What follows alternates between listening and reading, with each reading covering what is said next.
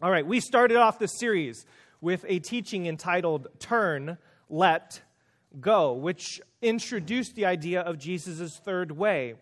And this is just a written sentence summary. Go back to the talks to get the fuller message. So there's a lot of things that I've left out, but I just wanted to give an overview for what have we been talking about over this series of Jesus ethics.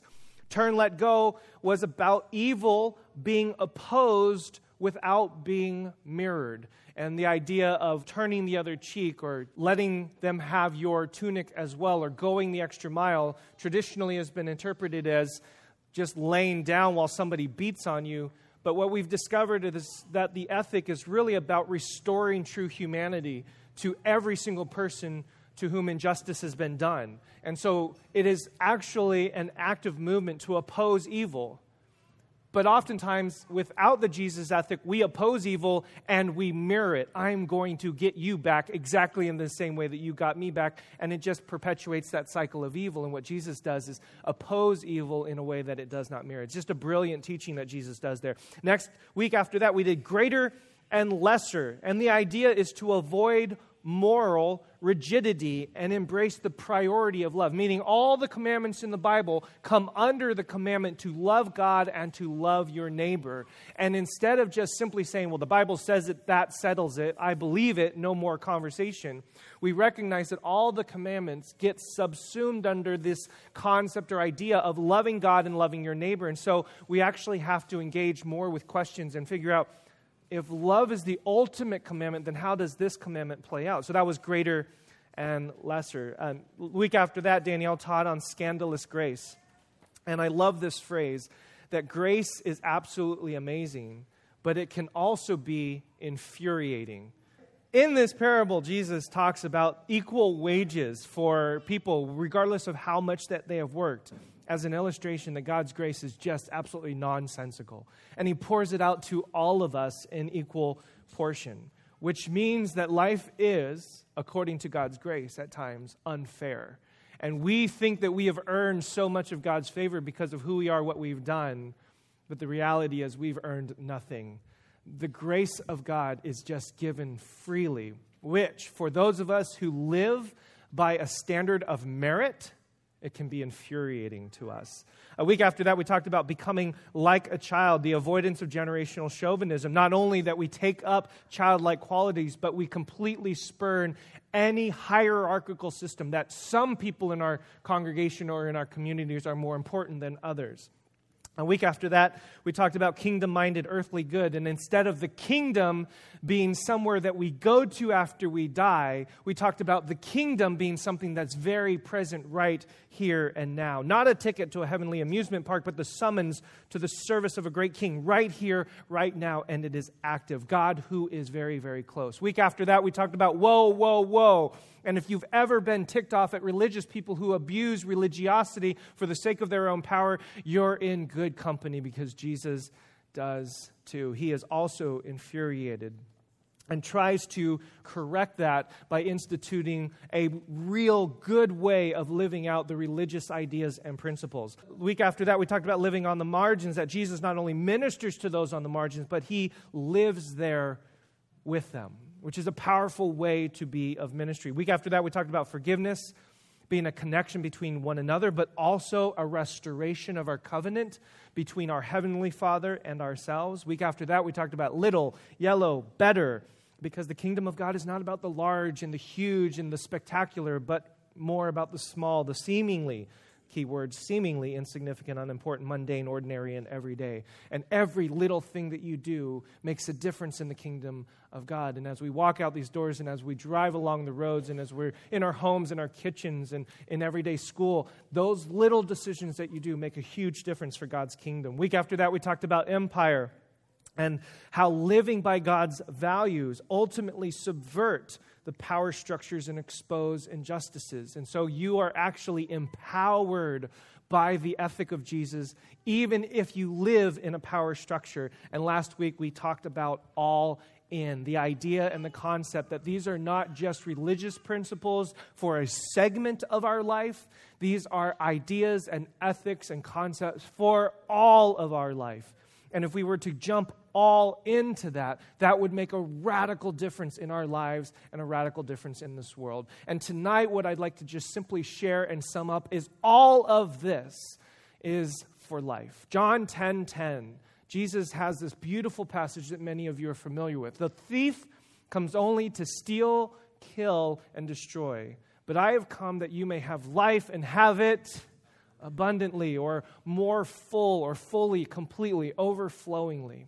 And what I'm going to suggest to you tonight is that the faith that we have inherited, the faith that all of us proclaim, the faith that we are trying to teach, that we're trying to live, trying to make come alive in this congregation and in this world, is not just simply rules and regulations, not just simply morals and ethics.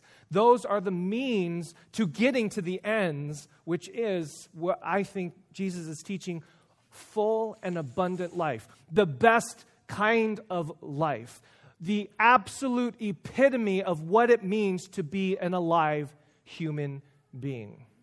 Which means that this applies to everyone, everywhere, at all times. Let me give you some background and give you a little bit of my argument.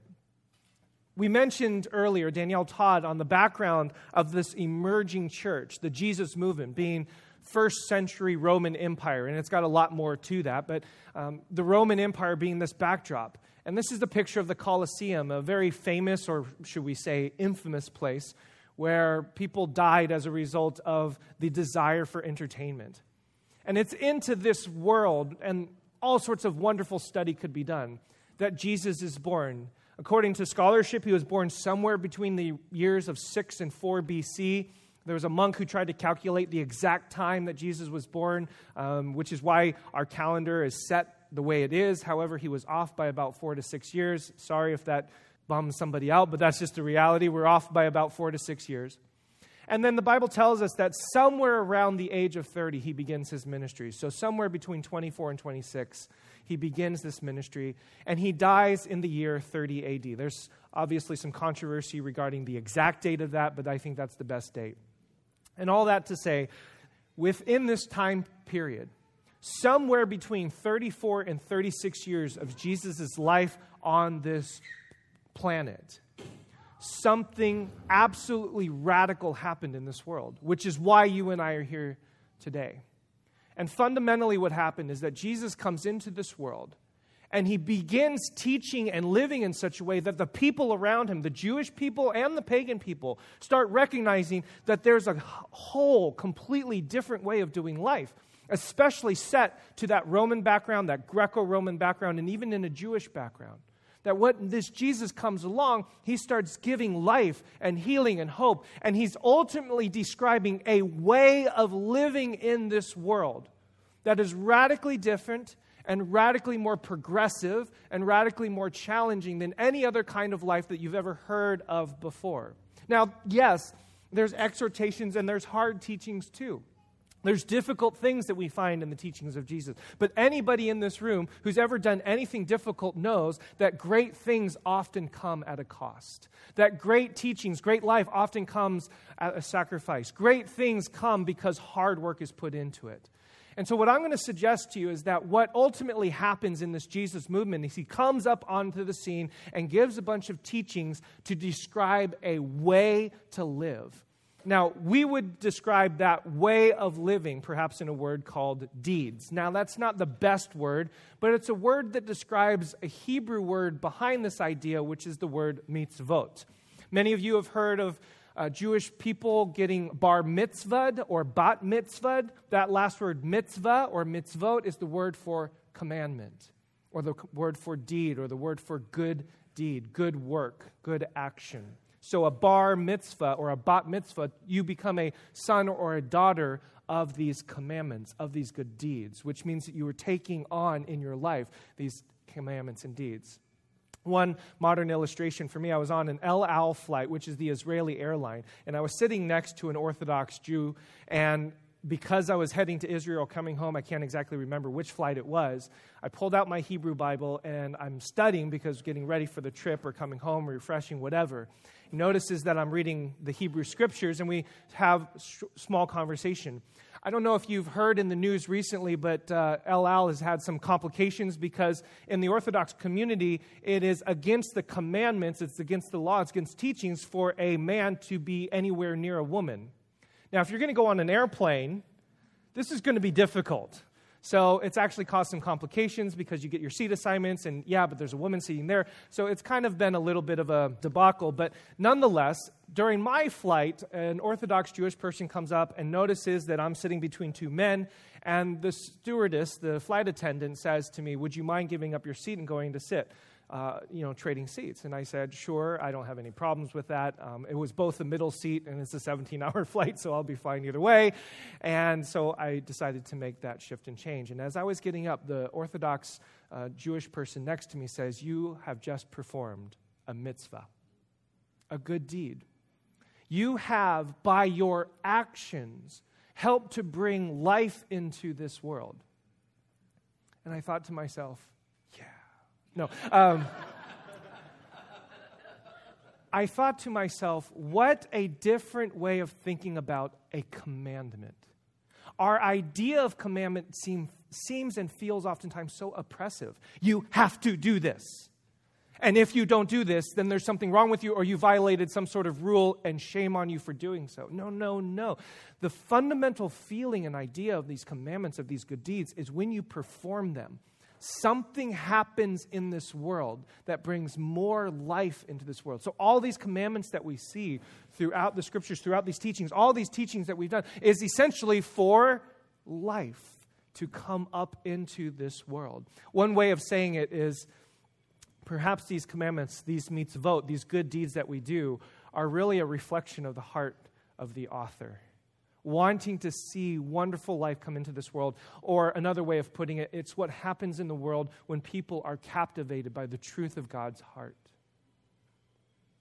All of this, everything that we've taught, all of what we follow with Jesus is for life to emerge on the scene. Now, early Christians were captivated by this idea. Acts chapter 2, verse 42 is a famous verse, a well known verse. In fact, a lot of ministries, if you just search it, there's a lot of ministries actually named 242, which is reference back to this passage. And it says this, and I want you to listen carefully to what these early Christians devoted themselves to and what kind of life was living. They devoted themselves to the apostles' teaching. Teaching. I want to learn. I want to grow. I want to hear more. To the fellowship, connections with other people when I connect with you around a table, around a meal, there's something hap- that happens that brings me more life. To the breaking of bread, which is what we are about to do, and to prayer, the connections with God. Everyone was filled with awe at the many wonders and signs performed by the apostles. All the believers were together and had everything in common. They started to recognize that you are just like me. You are just like me. You are just like me. We have this in common. We are all now a part of this movement. And look at this they sold property and possessions to give to anyone who had need. People's lives were being touched and transformed. And if there was a detriment of life in somebody and somebody had extra, they sold what they had to give to that person who had need. And every day they continued to meet together in the temple courts. They broke bread in their homes and ate together with glad and sincere hearts, praising God and enjoying the favor of all the people. And the Lord added to their number daily those who were being saved. This and many other passages point to a first century context and a first century Christianity that illuminates not a stale, religious, mundane kind of life but a radical transformation in how these first Christians believed what it is that they were, who they were, their identity, a radical change as to what they thought and how they saw this world, and a radical change as to how they are to behave. And if they were to take on this way of Jesus, if they were to adhere themselves to this way, life would begin to emerge into this world in a way that has never happened before. these first Christians believed something different about themselves, they believed something different about the world, and they believed something different about how they should behave. They really took this on full, all heart, mind, soul, and strength. Now, as a result, these deeds, as they began to live in this particular way, they started recognizing the reason why this is working is because of this person, Jesus. And so, slowly over time, actually, quickly over time, these deeds started to become creeds. Statements about their faith. Philippians chapter 2 is a famous example of it. And I've given you a snapshot. And the reason is because if you take a look at this particular portion, verses 6 through 11, if you notice there's an indentation.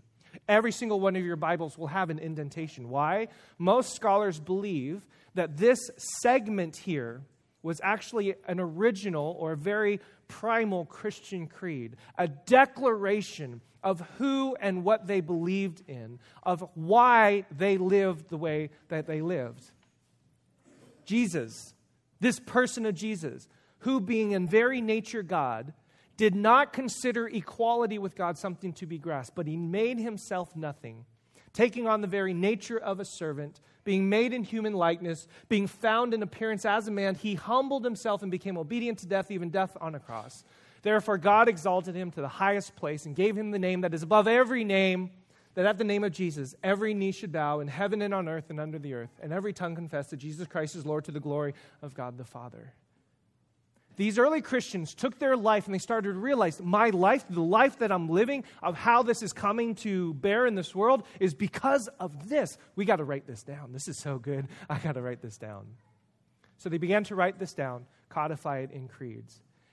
The problem happened, however, is as soon as we begin to do this, very quickly, these concepts, this way of living, began to be solidified in doctrinal statements about the faith.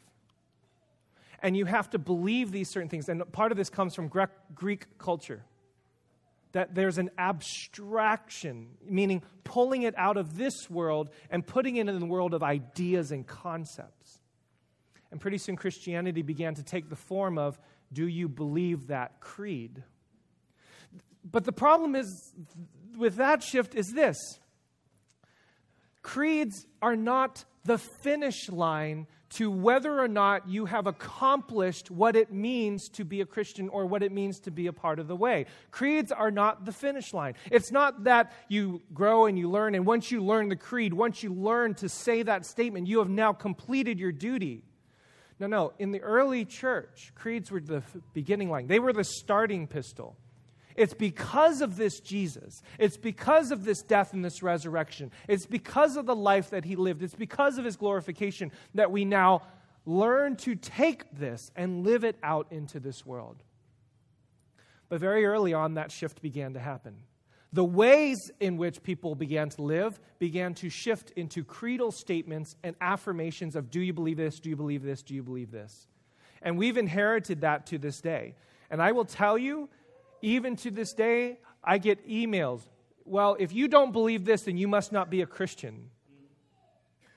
And I want to say, creeds were never the end, they were always the beginning. They were the starting pistol to say, Let's start here and then let's figure out in this world how does this come to life. The second thing that happened is that values got taken over by power. These early Christians lived by core values. And pretty soon, over time, as the movement began to flourish and blossom in this world, you begin to be more powerful, more influential. And, and the, the best example of that is Constantine. For those of you who know church history, you know this really, really well that Constantine, during one particular battle, had a dream. And in this dream, a sign of a cross appears. And the voice to him, and this is, of course, mythical, we don't know if this actually happened, but the myth, according to history, is that he sees this sign, the sign of the cross, and the word says, By this sign, conquer. Goes into battle, he wins. And as a result of him winning this battle, he converts to Christianity and then turns the entire empire into Christianity. The problem with this, and then he takes this sign And then this banner, which is the first two letters of Jesus' name, Christos, which is the Greek word, so chi and rho put together. That's the X and the P, but it's actually a chi and a rho. First two letters of Jesus' name. He would fly this banner. He even puts it on coins there and begins to fly this banner around and says, Now, because I've had this experience with Jesus, I have power and control. Now, we need to read several thousands of pages of history to really understand the implications of this, but suffice to say, at least for this message, just to kind of set some framework, this was a radical shift and perhaps didn't bode so well for this early movement. And we've been struggling with this ever since. So, what does this mean? The very beginning, what I'm suggesting, all of this, what happened, is for the life to emerge to come upon the scene but quickly over time, things turn to creeds and things turn to power. And I would suggest to you that we are struggling and living in the exact same world. That if you don't believe the very things that I believe, then there's something wrong with you, or you're heretic, or you're an infidel, et cetera, et cetera, et cetera. And we see this in the news all the time. And we struggle with this even as a Christian community, as a church community. And the power structures are all changing. The technology that is happening, that's just one example. Politics, power structures are changing and shifting, which means that policies and moralities are shifting and changing, which makes us feel as if we're losing power and control. And as a result of this loss of power and control and these attributions to creeds and doctrinal statements, there's all sorts of different things that emerge upon the scene that complicate the church. Um, there's different kinds of ways in which we read our Bible. the Duck Commander Faith and Family Bible. There's different denominations. There's all sorts of different ways in which church holy spaces are being constructed. And then we even have these ways in which we communicate our faith, such as life verses and um, special bumper stickers that we put on our car, which can be in some ways creedal statements or statements of utilizing all of that for the uplifting of myself or to leverage that particular power. And by the way, regarding life verses, I just had to throw this in there. My dog has a life verse. It's Matthew 19 12. For there are eunuchs who have been so from birth, and there are eunuchs who have been made that way by men. And there are eunuchs who have made themselves eunuchs for the sake of the kingdom, which is awesome. He's made himself that way for the kingdom. And let the one who is able to receive this receive it. So, my dog has a life verse, if you are curious. We've been struggling with this power, these creeds, these ways in which how do we live out this Christian faith for a long, long time. And we've inherited this, and we find ourselves in this exact same place today. Power structures, who's in control, creedal statements, what is it that we actually believe? As a result, I'm wondering if the church as a whole has really been a place where you come to experience the fullness of life. Philip Yancey tells this story, this heartbreaking story of a friend of his who was working with uh, a, at a homeless shelter recovery place. And he meets this woman who's on drugs, and to feed her drug habit, to ensure that she has enough money, she sells her two year old daughter to men for $100 a trick and uses that money to feed her drug habit. This gentleman who's been working in this industry for a while asked the woman, Have you ever considered going to church? Have you ever considered the church? And she replies, Why would I go there? I already feel like crap. And I find that statement both true and heartbreaking.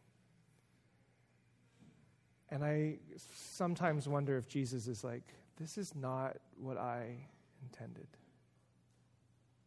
And so the question for us is what are we going to do? How do we live? What is our response to the reality that we live in first century Rome and first century Greece just like they did then? It's the same thing. Acts chapter 2 to take on and to make come alive these amazing teachings. Jesus says in Matthew 5 17, I have not come to abolish these laws these commandments, I've come to fulfill them, to make them come alive in this place. And we do so by captivating, being once again captivated by all of these stories, by all of these values, by the dignity of humanity, by justice, mercy, compassion, community, by the entire story that we've been telling and living, by that entire Genesis series that we taught through last year, by these series that we're teaching through with Jesus' ethics, and to be captivated once again by this story. So when Jesus says, I have come to fulfill the Torah, the teachings, we go back to these stories and say, oh, we start to see that in Genesis, this beautiful story of God being an architect, a fabricator, and he's a, he's a project manager all in one, creates this amazing world out of chaos to bring life into this world. And then in Exodus, we see that God is a listener. He listens and hears his people. He empathizes and he liberates. And then he's also this amazing civil engineer. He takes this nation out of slavery and he says, Okay, what are we going to do with you people? You've never built a nation before. So he has to build a nation. And then he organizes them and he illustrates with amazing, picturesque, real imagery what life is all about to express that he's a lover of life. And in Numbers, he describes himself as a faithful companion. He leads his people through the desert. He's their guide, he's their protector. And then in Deuteronomy, he's a lover, he's a covenant keeper, he's a life giver. And at the very end of Deuteronomy, which goes right to what I think Jesus is saying in John 10, choose life. So when we read all these passages, and when we read Jesus, and when he says, I've come to make these things come alive, what I think Jesus is saying when he says this is for life he breathes into all of these teachings an amazing sense of presence to make them come alive. And when we breathe in these commandments and these teachings and these ideas, you and I come alive. And we get to experience the kind of life that God originally intended since the very, very beginning. I find so often that the point of religion and the point of faith is to point out who's bad and who's good. And I'm suggesting to you, according to the ethics of Jesus, that is not the point at all. Forget bad, forget good. We're all on a spectrum. Solzhenitsyn said the line that divides good and evil is not a line that separates two groups of people, but a line that runs down the middle of every single one of us. So I look at every single one of you and I see, you're an amazingly good person, and you're an amazingly wicked person. So let's just set that straight. But the ethics of Jesus is to take these teachings for all of us who are good and bad and to help us see the fullness of life. The question is, what are we going to do as a result? How are we going to do this? And I think what we do around this, these tables and what we do in this church is we simply take these teachings and we've have, we have this handout for you to take home and to have conversation and we begin to start asking some serious questions. How do we bring life out of this? And as we ask those questions, we bring more questions. And I think the reason why more people don't do this, I think the reason why this is difficult and complicated is because it's a lot easier to not ask questions. We can live very, very simply and not engage and not inquire. and as soon as we engage and as soon as we start inquiring, guess what? You, can, you and I get very, very per- perplexed. But I think that's a good thing because that just simply means that more life is now emerging on the scene. So here are some questions to ask us, harkening back to the beginning of my talk. What doctrinal statements did Jesus commit? To what doctrinal statements did Jesus commit? Every other church that I know of, every other faith organization has a statement of faith. And let me say at this particular point life verses and specialty Bibles and statements of faith, these are all great and wonderful good things. But I just simply want to bring up the questions how do we see those things? And how do all of those things bring up the life that God intended in, in all of us? So we have to ask the question what doctrinal statements did Jesus commit to? What political party did Jesus adhere? You laugh because it's a great question, isn't it? And I think one last thing it's really important for us to focus on life. It's really important for us to focus on the ultimate commandment and John 10:10. 10, 10. Because there's this saying that goes around in philosophical, uh, philosophical circles what you focus on determines what you miss.